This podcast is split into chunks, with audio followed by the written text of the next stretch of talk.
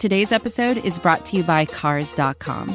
With over 2 million vehicles and 50,000 more added every day, Cars.com will match you with the perfect car for you, your budget, your life, your style. And if you're ready to say goodbye to your current car, Cars.com will get you an instant offer to cash it in. Just start by entering your license plate and get matched with a local dealer who will write you the check. So whether you're looking to buy or sell, just go to Cars.com. It's magical. Introverted noise. Hurry up, Daddy. Let's do it. Out to the right. Five seconds to go in the first half. Daunte fires deep to the left. Moss caught it at the 11, but now he Oh, pitches look at it this. to Moe Oh, Williams. Touchdown! You gotta be kidding me!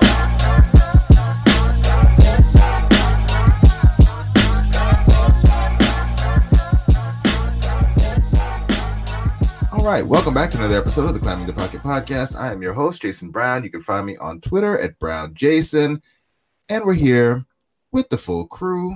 Happy days are here again, and things are starting to really pick back up at Climbing the Pocket. Good Morning Gallahorn dropped today. The Scolders are back recording. The podcast for Good Morning Gallahorn's about to come out as well. So you can tell things are ramping up. Combine happened, free agencies around the corner, lots to talk about. So let's get to it. My man, JR, how you doing? How you been? I'm good, man. You know, knee deep in the draft guy right now, so that's pretty much my life at this point. and it's draft season, so things are going good for the most part, though. Yes, sir. Yes, sir. And uh, I feel like as an accompaniment, I know you don't have time for it right now, but I feel like we're gonna need to get like JR's book of, of draft sayings or something. Just a little book that folks can have on like their coffee table where you just go through like all your favorite draft sayings with like maybe some illustrations or something. Cause I think that'd be hilarious. Yeah, I'm probably gonna have that have to do that in an article one day. Yeah, you gotta That's make a that good happen. idea. Yeah. Yeah, you gotta do that. Myles, my man.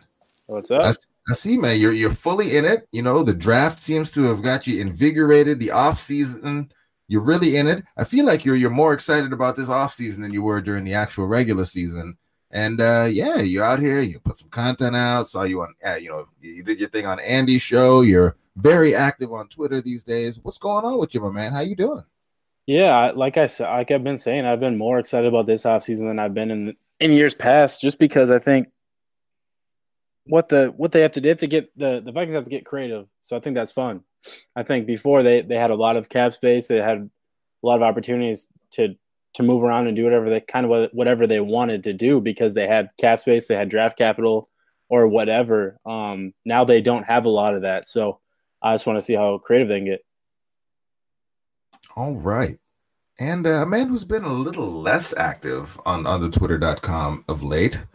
His, But I thought he deactivated his Twitter account. Uh, for a little bit, I was a little worried there, but you know, he'll pop up every now and again, throw out something, you know, throw a grenade in, and then just go disappear again. So, Prince, my man, how you doing? Where you been? you know, I'm just uh dealing with fires around the world, like I'd be doing The whole world. the whole entire world. Okay. hmm All right. Well, you know, we are glad to have you on the podcast, and I guess we'll kick this thing off since you know I'm sure Jr. is not sick of talking about it at all yet. But you know, the combine happened, and you know, the combine gets everyone super excited. So I guess we should probably talk about that just a little bit before we go into some of these free agents and re- recently released players and all of these other things, rumors that you know we might hear popping up and all that stuff before before next week. So, Jr. From your perspective, and I guess from the perspective of the Vikings, um, you know, what happened at the combine, or which players at the combine do you think that the Vikings may have had their eyes on uh, perform the best, and which players do you think you might have liked for the Vikings going into the compound, uh, the combine that uh, they maybe disappointed or got themselves bumped down the board a little bit? Yeah, so just starting off with the first day, I thought the two players that really stood out the most in the offensive line group was Andre Dillard, the tackle from offen- or the offensive tackle from Washington State, I should say, a guy that they have been interested in. They've shown some interest down at the Senior Bowl. They did speak with him briefly down there. A Viking scout did pull him pull him out to the side following some practices and just had a couple words with him. Uh, it's still not clear as if they met with him at the combine. I haven't seen any reports about that. Uh, Do- Doogie might have put one out, but I, I might have just missed it. But other than that, I really haven't seen them have any contact outside of the Senior Bowl uh, with Dillard. But he's a guy that's been pegged very consistently with the Vikings in mock drafts, so he's definitely a name to keep an eye on. Also, Garrett Bradbury from NC State, the center from NC State, he had a really good combine as well, and I thought he stood out, looked very mobile, which both of those guys they were set up to succeed. This event was where they should have shined because both of those guys they're bit they're on the bit of a smaller side for their position, so they're known for their nimble feet and their athleticism. Now on the flip side, a guy I thought that was a massive disappointment was Greg Little, the offensive tackle from Ole Miss, who they had a meeting with him at the combine, and all throughout his career, he's been touted as his five star guy, and he did live up to the hype. I mean, you start 29 career games at Ole Miss in three years, or tw- 29 straight games, I should say, at Ole Miss, and 35 career games played. So he did fit his billing as far as being that five star recruit that did live up to the hype. But at the combine, I thought it was disastrous for him. I mean, you're running the five threes, you jump 25 on the vertical, and the vertical is set at 24. So he barely pegged any of the tabs when he did jump. So that just didn't help him at all.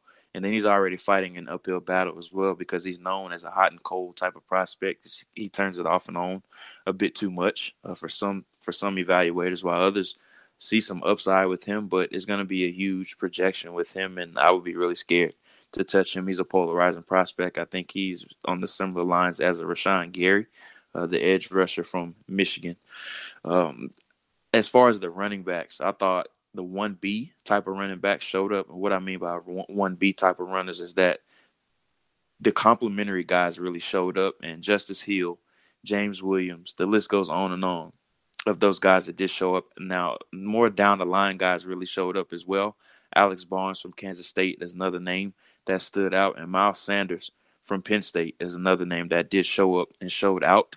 On the flip side, guys that I thought were disappointing, Devin Singletary from Florida Atlantic, a guy I was really high on going into the event. I thought he would run in the four fives, but he ended up running in the high four sixes, which is something I really didn't expect. I didn't think he would be that slow. And then Elijah Holyfield, that's another name that was a massive disappointment as well. Uh, moving on to day two, uh, the tight ends were probably the position that the Vikings were going to pay attention to the most because I don't think they're going to draft a quarterback early, and I don't think they're probably going to go receiver um, in the first or the second round. So maybe they could get those third or fourth round type of guys. But just sticking on subject with tight ends, the top three guys that showed up, the stars showed up. Noah Fant, T.J. Hockenson, Irv Smith all looked really good. Now Irv Smith did test a little bit worse than what people were expecting. He came a little bit lighter and shorter, only at six two and a half, 240 pounds.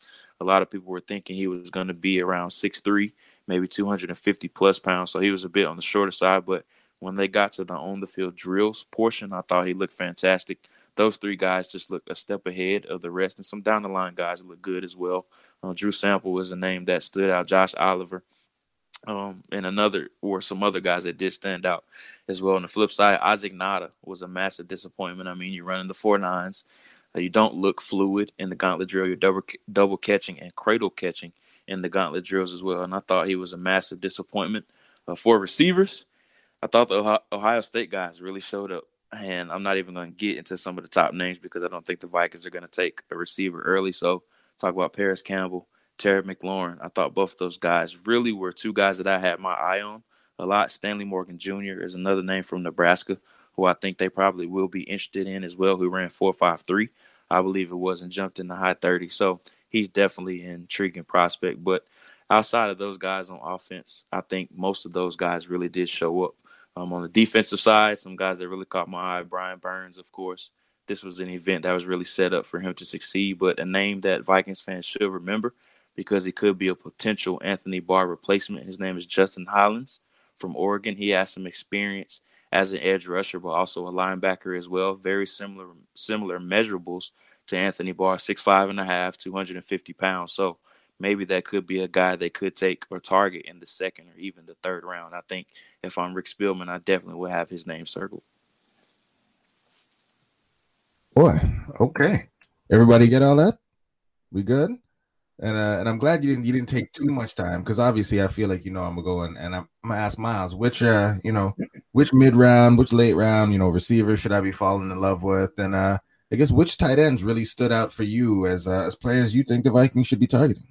Yeah, wide receiver wise, I mean, I've been on Terry McLaurin's been my guy for a couple months now. Um, I think I love him in the mid rounds. I think he's one of those guys that could sneak into day two. Um, the way he he did at the Senior Bowl, the way he tested.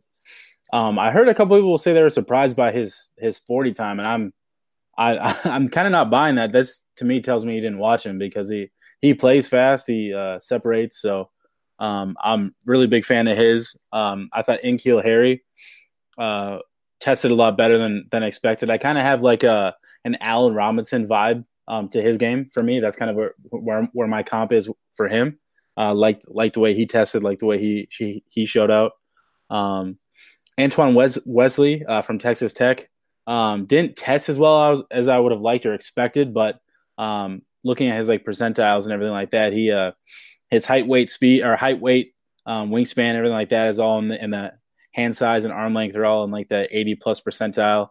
Um, and he jumped really well, 37 uh, inch vertical, but would have liked to see some of the other uh, numbers be a little bit better. But um, I like him. I like him in the mid rounds. Uh, Emmanuel Hall is another one of those guys who uh, I thought had a pretty good combine too. And then looking at tight ends, um, I mean, I know uh, JR pointed out uh, quite a bit of guys. Noah Fant showed out. Um, thought TJ Hockenson was going to th- was going to run a little bit faster of 40, but you could really tell that um, he's the kind of guy that builds up speed more than like uh, his get off uh, wasn't as as great, but you could tell that as he was moving, he was starting to pick it up. Um, like uh, like JR mentioned, I like uh, Josh Oliver, uh, Jace Sternberger, and then uh, I thought Caleb Wilson um, had a little a little bit better of a, a, combine than I, I expected. Now, I don't I don't think he's slow on tape, but I didn't think he was. Uh, I think he ran in the high four fives. Let me I have to double check that one real quick. But yeah, um, yeah, I thought the the tight ends were good. So they, uh, yeah, he ran a four five six, which was really impressive. I don't see that on tape, but I think um, overall, I think he's a, a solid prospect too. All right, so so Prince, I'm gonna ask you this. I'm gonna, I'm gonna put you on the spot on this one here because you know I have an opinion.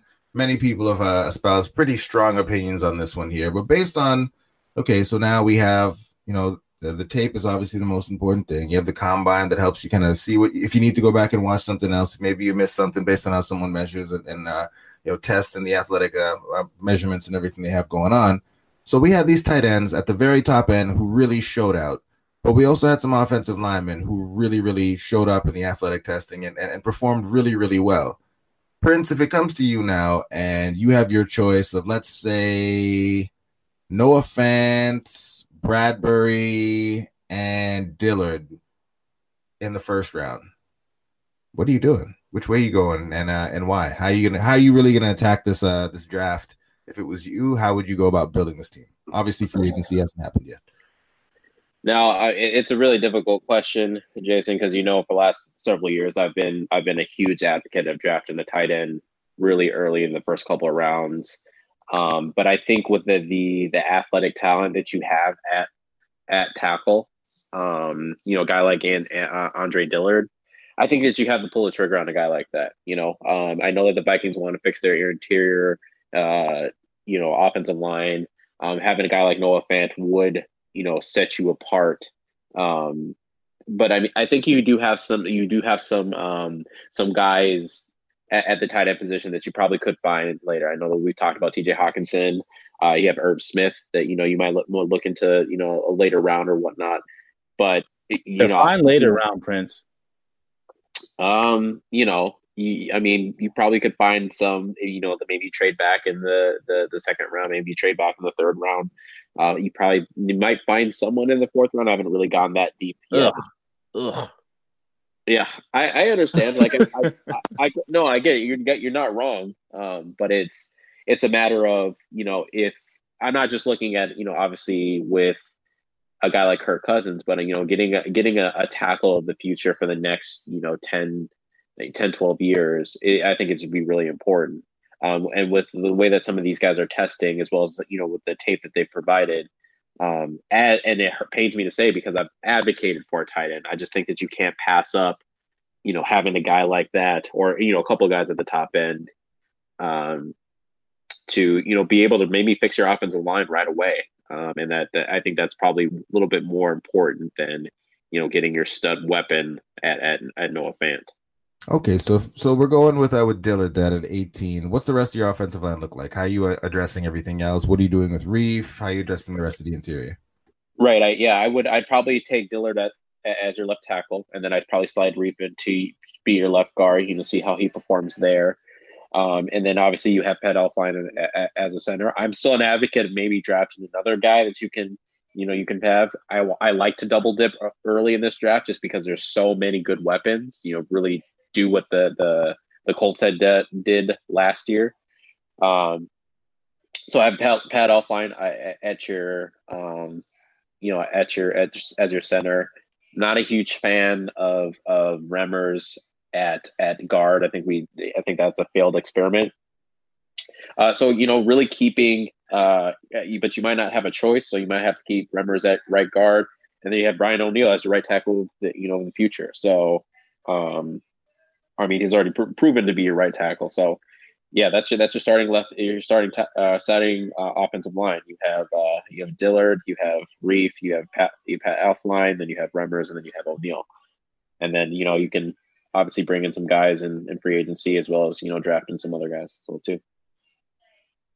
Okay, so Myles, same question to you. 18, those players are on the board. Which way are you going with it? Rename the the players. Sorry. So we're going Dillard, we got Fant, and we got Bradbury. Yeah, I'm I'm going with Dillard too. Um, I don't think they could go wrong with any of those three picks, in my opinion. But I think Dillard plays the most important position of the three, um, and I think he is arguably the best left tackle, pure left tackle in the draft. So um, I'm going that route. Um, I'm with Yinka in I would go Dillard left tackle, slide Reiff into left guard, depending on how the rest of the draft goes. But if they wanted to, the Vikings could cut uh, Riley Reiff uh, post June one, and I think there's a lot less dead cap after June one. Um, I'd have to look it up. Um, but for right now, I'd go Dillard left tackle, Reef left guard, Pat Elflein center, Mike Remmers, he's off the team. Uh, so, so, I'm I'm addressing that in free agency. I'm addressing that in free agency, and then uh, Ryan O'Neill right tackle. Gangster. Okay, Jr. Is it a clean sweep? We all going with Dillard in the first? Yeah, I think Dillard just takes the offensive line to another level because now you have your two bookends and Dillard at left tackle and O'Neill at right tackle, and then you can just start to fill in the interior, whether you want to put uh, Reiff at left guard and leave Pat Elflein at center, or if you want to transition Elflein to guard and then bring in another center when drafting one late. So they're going to have their options. If Dillard is there at 18, I think he should be the, one of the top players on the board, though. All right, then. Well, tell me a little bit more about him. Like, if he, he's the guy and is, you know, he seems to be a bit of a riser. I think when I, I started paying attention to draft stuff this year, he was kind of ranked in that you know, end of the first round, beginning of the second round. In terms of rankings, we know that once the draft comes around, players like that end up getting pushed up boards. But I guess where does he rank for you overall? And um, you know, what's the scouting report on him?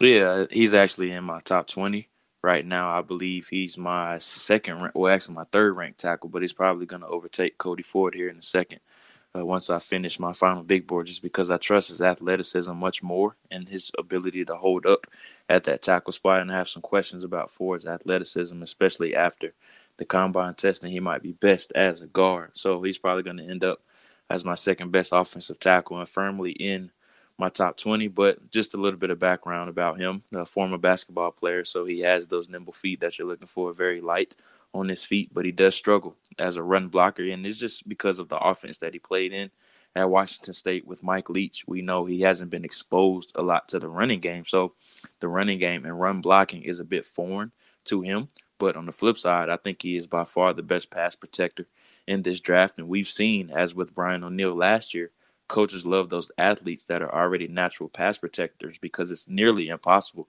to coach that into these tackles. And you can mold the run game aspect around their natural pass protecting abilities. And that's why teams are so high on Andre Dillard. He already comes in from day one as that pass protector so he can hold up in a pass happy league while you're able to mold him to being that nasty run blocker that he has the ceiling to be. And he's only played left tackle in his career. And we all know left tackles are very valuable in the NFL today. We saw with Kolton Miller last year, he was pushed up the board the athletic offensive tackle that went 15 overall, I believe it was. So I think he's going to end up going in the top 20. And wouldn't surprise me at all if he ends up going somewhere like Cincinnati at 11. I think that could be a prime target for him. Yeah, I think it would surprise me at all if he does go that high just because of how well he did test and just the value that he brings at that blindside protector spot. All right, so let's say that I just want to I want to go kind of off the reservation here. I want to I want to do something crazy. And I'm going to say all y'all are wrong. I want to get my weapon in the first round. Obviously, I know that, you know, that's a big risk. The offensive line for the Vikings is the thing. If you ask any Vikings fan what needs to get fixed this offseason, it's going to be offensive line, offensive line, offensive line. So if I went with Noah Fant in the first round, JR, help me out with with some some linemen that might be able to help us bolster things you know second third fourth round as we kind of moved along you know at any of the positions that could help us out. Yeah so i think you have to start it with uh, greg little. I think he's a guy despite what he tested at i think he's going to be a guy that they are interested in just because of the traits that he does show on the field and he definitely is a scheme fit. He project, projects a little better in a, a zone scheme as opposed to a man scheme and I mean, it's already been written that he's already met with the Vikings. Everybody knows that as well. So there is some little bit of interest there, and we'll see if he does come in for a top 30 visit. If he does come in for a top 30 visit, there definitely is some interest in him. Now, some other names just going down the list. Yodny Cajuste from West Virginia. I think he could be another guy that they're interested in. He didn't. He was a bit limited during the combine. You saw he was limping around a bit, and like I told Myles uh, a little bit before the show, and even in the DMs in a group chat, there is some worries about his knees with Yodny Cajuste. He had knee surgery in 2016 and 2017. He tore his ACL twice in back-to-back years, and then he comes out limping at the combine. So medicals are going to be huge with him, and it's something that we will never know with him unless he does slip down the draft board, and it could be like a Tyrell Crosby situation last year, the tackle from Oregon that was projected to go early on day two, but ended up slipping all the way to the fifth round just because he had that foot injury. Um, some more names. Max Scharping from Northern Illinois could be an option in maybe the third or fourth round. But a guy that I really do like in the third round, his name is Dennis Daley from South Carolina. He could be an option at that left tackle spot. Uh, he's only been a two-year starter at South Carolina. He went to Georgia Military Junior College his first two years as freshman and sophomore year before transferring to South Carolina. Started 23 of 24 games there, and he got better as the year went on. Go back and watch him against Clemson. He completely shut out Clelin Ferrell as the game went along. So I think Dennis Daley could be an option for them in the third round. Okay. I like that. All right. And uh I know uh we, we talked before and you said you haven't watched him yet, but one of the guys I guess that I, am interested to get your take on, uh just based on you know the athletic testing and, and you said he kind of came out of nowhere a little bit was uh was Roemer, Tyler Roemer. Uh, because he uh he tested, I guess, as an elite athlete, and uh I hadn't really seen his name in too many places before the uh, before the combine kicked off. So yeah, and he kind of got some Twitter love during the combine as well. There were some clips going on or going around about him. I think Daniel Jeremiah and some other guys posted some clips about him where he was just completely destroying people. And we know that offense, they're ground and pound a lot. I mean, we've seen your baby Jason with Rashaad Penny has come out of that offense.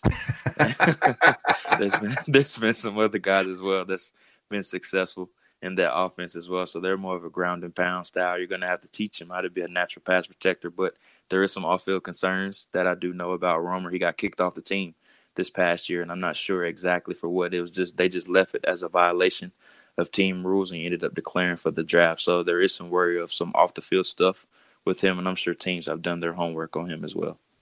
Oh boy! All right. Well, let's move on to uh free agency and all the other stuff that's going on here. I guess you know the this this fun little period where like veterans start getting released and all that kind of stuff. Uh Myles, as we uh we move along here, you know, veterans are starting to get released, Vikings are starting to sign some players, there are you know rumors of trades and all these other things.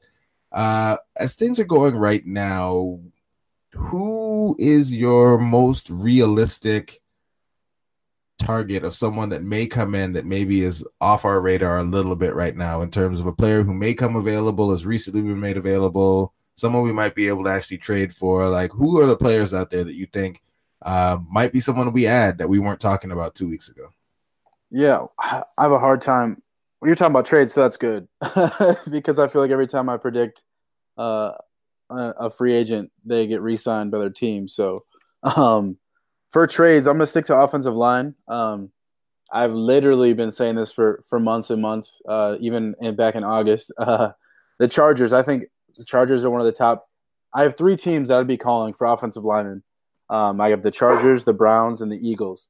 Um, Chargers, I'm calling and asking about Forrest Lamp, and I'm asking about uh, Michael Schofield. I think both uh, both could come fairly cheap, and both uh, don't cost much in terms of cap it. Uh, and then for the Eagles, I'm calling and asking about Stefen Wisniewski.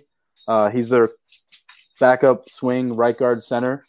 They they signed him last year in 2017 to be their and he was their starting. Uh, I think he was their starting left guard. Um, and then played and then kicked out to right guard when Brandon Brooks Brooks got hurt this last year. Um, but he's got position flexibility. I think he's got one year left, one year de- left on his deal at like two or three million dollars. Um, and then I'm calling the Browns. This one's a little bit more of a a bigger move, but I'm calling the Browns about Kevin Zeitler. Uh, I think you know with with them having Austin Corbett, you know, waiting in the wings, and they might want to dump some future salary. Uh, Zeitler might be that guy that they'd be willing to trade for, you know, maybe a mid round pick or something like that. So uh, those would be the three teams I'd call for offensive linemen right now. Okay. And Zeitler, I know that you know when those rumors started going around, people got really excited. And I know yeah. it's a tough question because it often feels like these players that really should go for a lot end up going for a lot less. Like you said, mid round. That usually ends up seeming to be where like the the compensation ends up coming in because of salary and all those other right. things. Um, is that where you're pegging it? Like a third, third, fourth, third conditional? Like what are you thinking would be the uh yeah, the what we'd have to give up in order to get a player like a Kevin Zeitler? Honestly, uh I'd have to look at how his contract structured, but I really think the Browns are only on the hook for his signing bonuses. So instead of 12 having to pay Zeitler 12 million dollars per year of cap hit uh, in 2019, 2020, and I think uh, 2021 he has left, it'd be like you drop each each year two two million down, so it'd be 10 million this year instead of 12. So I think some of that factors in. So I'd say like a fourth round pick could probably might might be able to get it done. I'm not going to promise that it would, but I think it's a possibility. Okay. And I'm gonna ask. I feel like I shouldn't, but I'm gonna ask the question anyway. since uh, you know, we're talking about trades and mid round picks and all this kind of stuff. Jr. I have to start with you because this was your man. This was your dude. This was your guy last year but what do you make of these rumors of uh, of Josh Rosen available for a third round pick? And if that's actually the price, should the Vikings be in on that? I don't believe that. I think he's much more. I think he's worth much more. And I think people are kind of holding him hostage to the situation that he was in last year. And he wasn't in favorable elements. He was behind a very poor offensive line and a part of a bad coaching staff overall. So the picture has been painted really bad uh, with Josh Rosen, and I think a team would easily give up a first round pick for him. And before Case Keenum actually got traded to the Redskins, I thought they probably would give up 15. Luckily, to get or easily to get Rosen, and they need a they need a quarterback desperately in hmm. Washington, and getting a guy like Rosen, I think, could be a fit. Keep your eye on the Patriots too. It wouldn't surprise me if they throw a first round pick out there. I mean, they have 12 picks this year, so they have plenty of ammo to go after Josh Rosen if they want to groom him to be that next guy behind Tom Brady, but I think a team would easily give up a first round pick for Rosen. I don't believe the third round stuff. And if I was the Vikings, and realistically, I don't think they would do it. I don't even think they would consider it. But if a third round pick was the price, I definitely would be interested in doing that because you got a cost controlled rookie quarterback like Rosen who has, I think, still a high ceiling. And a lot of people are forgetting that he was the top ranked quarterback for a lot of people last year. And I think he just he was just in bad elements last year and it's painted a bad picture with him. But if I'm the Vikings, I would flip a third easily for Rosen, despite Kirk Cousins already being on the roster. Okay, I'd be down for that just for the drama, just to watch Vikings Twitter burn. I think that'd be fun. It'd be good times. Jr., did you say despite Kirk Cousins being on the roster or because? here, here you go even though he's on the roster. he's not. He has a no trade clause. He's not going anywhere. Just want to make sure I heard that right. of course, of course, of course. So Prince, you know, as things are going here, free agency is about to kick off. What are the moves you're looking to see? What are what are you hoping happens as uh you know things start to kick off? It looks like you know I don't well it looked like this for a minute. It looks like Anthony Barr is out the door. Um, yeah, what are you looking to see? What are you hoping for? Which players are you hoping to get? You know, I guess not really hoping for, but expecting to get maybe restructured, cut. Like, what do you what what, what is your thought about what's about to happen for these Vikings as uh, as free agency rolls around? Well, I mean, obviously the biggest thing is obviously get some get some cap space back. If you can re- restructure Kyle Rudolph, that'd be great. Um, if you restructure guys like you know Everson Griffen, um, I think Andrew Sendejo probably will get cut. But I mean, I mean he'd be another good body to bring back if you can get you get him restructured and stuff. Um, you know, so that that would be a way to obviously free up some money, and I would use some of that restructured money to you know really bring in some offensive linemen who can come in and compete, especially at your interior spots, so you don't have to force that pick. Um, so that you know that's what I'm looking at as far as free agency. Bring in bring in a couple of guys. Um, I don't know if there's. I mean, maybe bring in a tight end or or you know a bet tight end that's you know maybe out there on the mark, market. Um, I think Myles, you have mentioned like uh, Tyler Eifert, uh, Vernon Davis, some of those older guys to do it. You know, just to have the backup again. You don't want to have to force a pick um, because I really want that pick at 18 to be a pick that you know I know that we're not talking about it enough, but I mean, we all agree in it. Like we're definitely team trade back. I think 18 is a really great spot to kind of take advantage of some teams that get a little uh, trigger happy and want to move up a couple of spots. You know, if you can secure another, you know, second round pick, you can secure another third round pick um, for a team that's looking to move up. That that'd be fantastic. You know, you'll still have, um, you know, you will still have some top end. And me because because I want to really double dip high at offensive linemen. Um, think about you know how much talent we have at offensive line. You don't take that guy at at 18. You trade back, maybe get a a weapon, a tight end weapon or something. Well, then you can double dip at, at offensive line or or you know really take advantage of this interior defensive line. So um, that's what I'm kind of looking for for the Vikings. I'm hoping that they um, can can work that out, but obviously that's you know all things considered, things have falling into place the way they should be. Okay. All right. I guess did anyone have anything else super pressing they wanted to get into? Because I had I had a, a, question I wanted to ask for Prince that's kind of off the topic a little bit. Uh, but like in terms of free agency, was there anything else? You know, Jamie Collins, anything else y'all really felt the urge to to get into and talk about on this show tonight? All right, I'll take that as a no. Prince, Prince, uh, are you still torturing yourself going back through the whole season, watching everything all over again? I am. Um, I, am actually starting a new series. Uh, it's called Keep That. Um, this is actually going to be a, a, kind of a positive spin because I know that the season didn't end the way that we wanted it to. Um, but it, you know, at least I'm I'm actually starting to find a couple of, of plays here and there, um, some scheme stuff, some you know, some some some play things that were actually working really well. That I want the Vikings to obviously keep in their playbook, keeping things that they can also even evolve on. So, um, you know, I just got through the first game here. I'm just looking for a, a, a good converter to to make it into gifs and stuff. So, but uh, yeah, I, I, think the Vikings can. Uh, they had some good things happening last season. I know amidst all the, you know, missing the playoffs and you know having things kind of falling apart. Uh, there were some good things that happened, so I kind of want I kind of want to keep the focus on that as well too. All right, I like that. Myles, I know you've been busy in uh, in them Twitter streets, and you're on Andy's show, which uh, will be in the show notes. Check that out if you haven't already. Uh, what else you got going on? What else should we be looking for? Um, I'm just I'm trying to get back to my to watching some more tape, uh, and then I'll probably put something together on some wide receivers uh, that I like for the Vikings uh, this year, and I'll, I'll probably combo that wide receivers and tight ends just because it's uh, maybe I'll make it a two part series. And last but certainly not least, JR, my man, doing the rounds, hitting all the podcasts. Uh, what else you got going on? What's the next thing we should be looking for from you? Um, so the latest draft board podcast episode has been posted with Mark Schofield, who did a fantastic job uh, breaking down the quarterbacks in this class. Uh, next week's episode, I'm really looking forward to getting that out. I'm going to be interviewing Mike Band, who is a former Viking scout, and he was the guy that was behind scouting Danielle Hunter and Jerick McKinnon and he's going to walk me through the analytical side and how they incorporated that in their draft room as well. So I'm looking forward to that episode next week. Oh boy, you know I'll be tuned in for that one. That should be good times. Well, all right.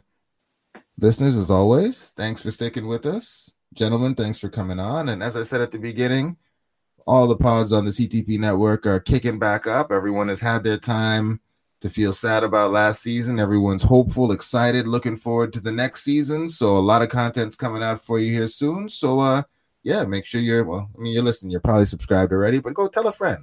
Get them to subscribe as well. And if uh you know, you heard the Matthew Coller episode and he was like, if you want my job, take it. If you want some practice at taking his job, hit us up as well. Maybe we'll let you write something. But that's it. That's all. Y'all have a good night. Gentlemen, thank you. And we'll talk to you soon. Have a good one.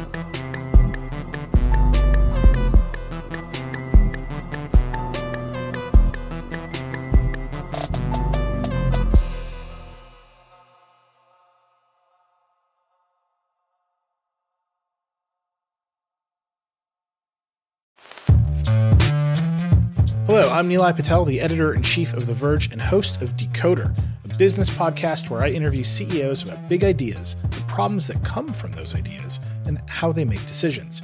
It is also surprisingly about org charts. It comes up a lot. We're launching a new limited series that we're calling the Centennial Series, where I talk to CEOs of companies that are over 100 years old, like Xerox, Barnes & Noble, and more. There's no 100 year old company that's without its struggles, and it's been fascinating to talk to these CEOs about which parts of these companies' history are important and which parts they can let go. A little spoiler for you if a company is over 100 years old, there's a lot of drama to talk about. It's been a good time. You can listen to the Centennial series right in the Decoder feed. New episodes of Decoder are out on Tuesday, and the Centennial series is out on Thursdays. Check it out. We think you're really going to like it. You can get it wherever you get your podcasts. Most of the time, we talk about tech in terms of a handful of gigantic companies like Google, Meta, and Apple. But some of the most interesting stuff we find online is the product of a single person. When you're working on your own, I think there's this beauty of being able to come up with an idea and then implement it then in that moment. You don't have to have permission from someone else, there's no red tape. In the Vergecast series Solo Acts, we'll get to know these people, the tech they use to get stuff done, and the obstacles they face trying to compete with the giants. Some people that I talk to and my friends are like, you know, your competitors are Zuckerberg and Musk. Like, aren't you kind of like afraid of that? Every Monday, our friend Ashley Esqueda will be curating and hosting these interviews and sharing with us what she's learned. I can't believe the McRib locator was originally a tornado locator. Right. Pretty wild. Listen to our Solo Acts miniseries now in the Vergecast feed, anywhere you find podcasts.